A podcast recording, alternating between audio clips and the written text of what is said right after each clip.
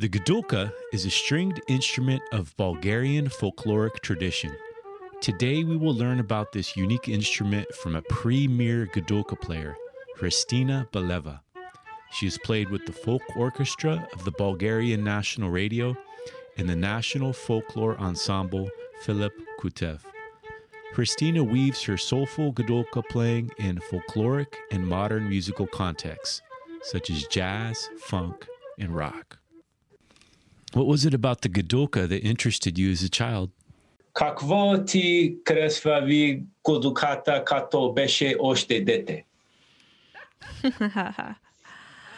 I I liked the gadulka hanging around my brother, who used to play it.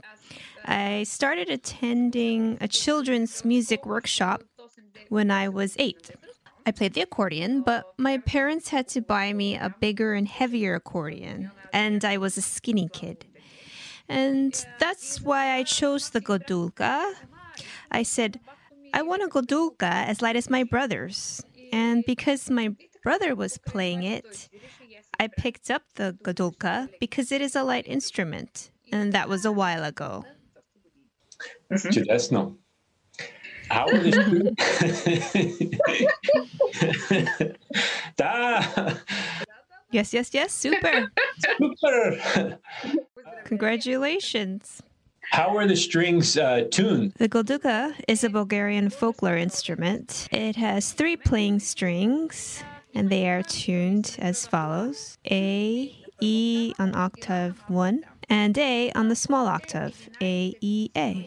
There are 11 more strings called sympathetic or resonating strings. They are tuned chromatically to cover all notes besides A and E by a half tone step. And they help the gadulka to make a richer sound. They are like a natural reverberation, and they reverberate beautifully. For example,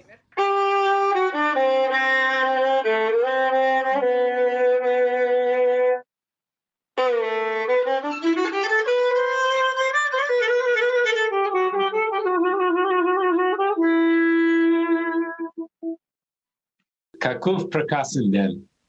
yes, it's a lovely day. How does this instrument work? Like I said, there are three playing strings, and we play with the soft part of our fingertips on strings two and three. On string one, after A, we can use our fingernails to play. Maybe the part we play with the soft part of our four fingertips sounds more softly.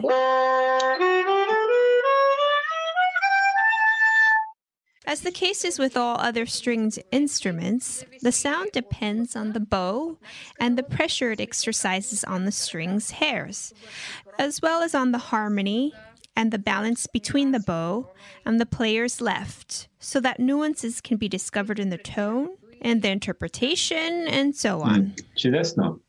Mm. What are, what are the characteristics of uh, tradition, traditional Bulgarian folklore music Bulgarian folklore music is regionally specific.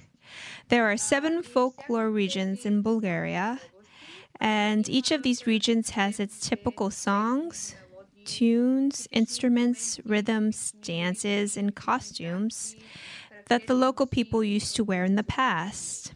This tradition has been passed down to us to preserve it. The irregular time signatures are perhaps typical of most folklore regions in Bulgaria. For example, Rachenitsa, 7898, 118, 158, Buchimish, Kopanitsa. These folklore dances have quite irregular meters. There are also ring dances, ora, some songs, and these irregular time signatures have been transferred to the folklore instrumentals as well. I can demonstrate something from the Thracian folklore region, for example. Its most typical folk dance, the Rachenitsa.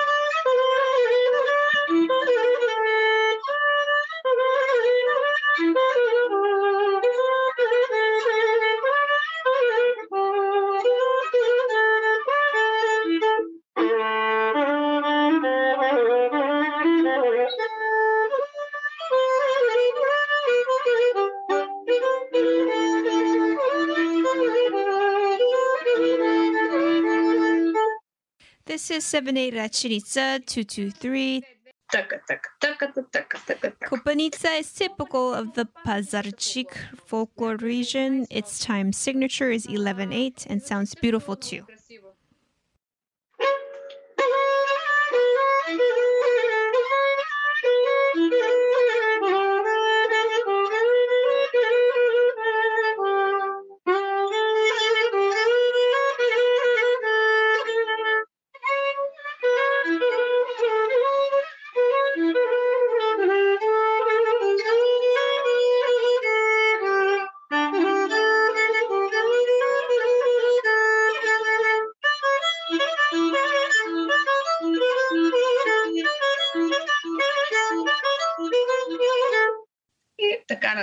Um, and so on. The ring dances, ora, of the Shopluk region are very temperamental. Sofia is a part of the Shopska folklore region or the Shopluk. The Shopi are very energetic people, and their dances and ring dances are fast paced. The epical songs and the Graovsko Oro are typical pieces of this region and form a fast paced musical pair. I can make a short demonstration.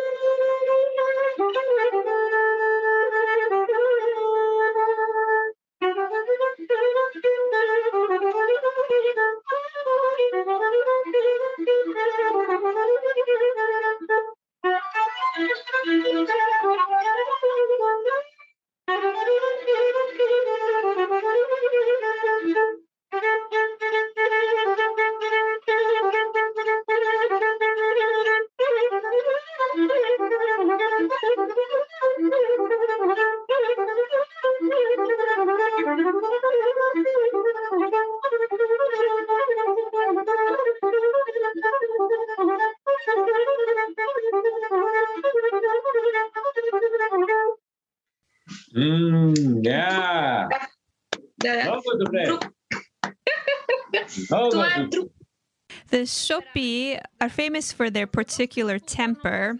The Rhodope folklore region abounds in beautiful songs too. Everything is on a larger scale in this region, and the pieces reveal a whole new set of emotions that the locals have. The Stranja folklore region is also very rich. There are many examples, and each has a distinct vibe. Folklore traditions in Bulgaria have been passed down for many generations now. For example, in Dobrucha, there's a particular type of gadulka that the locals play, kopanka.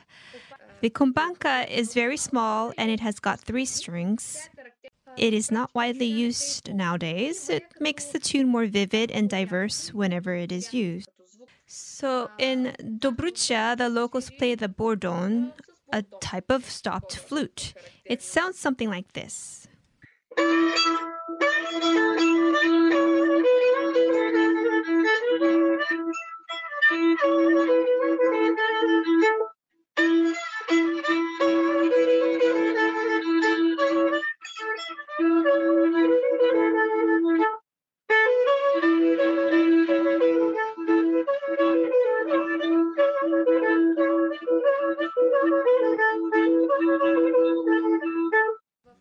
Dances of Dobrucha reflect the fact that the region with its vast wheat fields has been the granary of Bulgaria.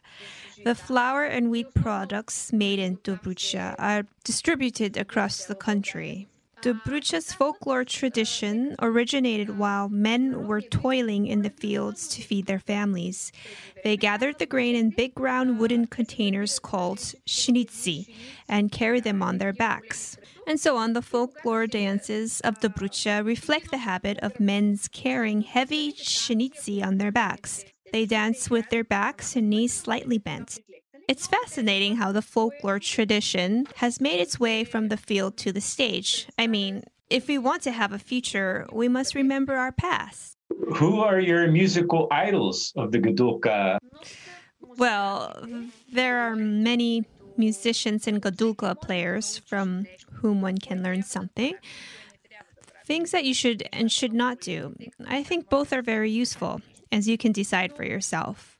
Still, some of the most notable gadulka players and composers in Bulgaria are Yanko Petrov, Atanas Valchev, Mikhail Marinov, Dimitar Lavchev, Neno Ivanov, Mincho Nedalkov, and from the new generation, Peopev, Dobromir Velev, Nikolai Paskalev, among others. You can learn something about music from each of them. Which of your performances was the most exciting? well, oh, I have had many exciting moments on stage. When I am on stage, it doesn't matter if I play for one person, for 10,000 or 100,000, or I am playing in front of the computer to share my music online. I uh, always try to put my heart into what I am playing. Once I feel my colleagues' creative energy on the stage, it can keep me emotionally charged and inspired several days after the concert. Uh, this energy you get on stage is, is hard to explain. Um, music is a miracle recreated through the musician's instruments. I could share a funny incident from not so long ago. During one concert in 2019, perhaps this was the last one of the summer tour with the mystery of the Bulgarian Voices Choir. So, we had a concert in Warsaw, in Poland, with guest singer Lisa Gerrard. And we were all preparing for the show. I was ready 15 minutes before the start, so I appeared on stage carrying quite a lot of things the key with which I tuned my gadulka, a power cord, a tuner that I needed to connect to the mic, and all of a sudden, I realized I had forgotten my bow. I had left it in the case. We appear on stage, take our seats, and start playing. But I hold only my gadulka and no bow. I look around, but there's no bow around. So I got up, bowed, and went to take my bow. I got back, took my seat to a round of loud applause, and the concert started. I had never forgotten my bow before a show, but that's life. There are many funny moments. How has playing an instrument helped you connect with the people around the world? Well, playing a musical instrument has helped me realize that people worldwide have a lot in common. No matter the color of one's skin or their religion, all the rest is the same. Even with a traditional instrument, in this case the Bulgarian gadulka, you can find yourself among other musicians playing their national instruments. And magical things can happen. As if those people were your friends for 20 years and you had been playing with them for ages. For me, this is truly wonderful. I am pleased about being able to communicate with people from around the world through my music. Music is a world language. No matter if you play a folklore instrument or a classical one, the way you feel and recreate music is your own and very personal. Every artist feels music surging through their heart and mind, and this is what makes every musician unique. And when we play together, we share this uniqueness and think that it's a small world after all. You, for example, have come to Sofia all the way from the United States. And we are having this conversation about the Gadulka. The same happens with, uh, I don't know, it's, it's very inspiring. This world isn't really as big as we know it to be. Where can we send your new fans? Uh, what would you like to promote? Well, actually, I can tell you about the last initiatives I am participating in. Two weeks ago, I had a concert with a brilliant pianist, Dimitar Korchakov, an untraditional duo. There, we play mostly author pieces and improvisations. This was a great experience for both of us. I also perform with Vasil Hadzikrudev, a double bass player in a gadulka and double bass duo. Stay tuned for our live stream concert coming up. I may appear as a guest performer with a ladies trio, but this project is still in the making. I will announce it when we have some ready etudes and other pieces. I am also working on a few oncoming live stream concerts. They all have updated programs. Because of the current situation, we play in online concert halls. And that way of making music will carry on for some time, I think. What direction should first time gadulka players or people who have never heard of such an instrument before take? Well, they should know that it's a beautiful instrument with a rich specter of tones that can fit in any music band as long as it is used with a good measure, and that's it. Lagodaria, Christina. Um, thank you very much for this interview. It's been it's been exciting to learn about uh, the Gadulka. I appreciate you sharing your expertise and your time with our, our school and our musical community. And I uh, wish you all the best. Great. Thank you for this interview. And I wish uh, your students and uh, uh, all people who will uh, view this uh, record beautiful music and good health and ah, concert in concert hall very soon. I hope. Yes, yes, back to live music.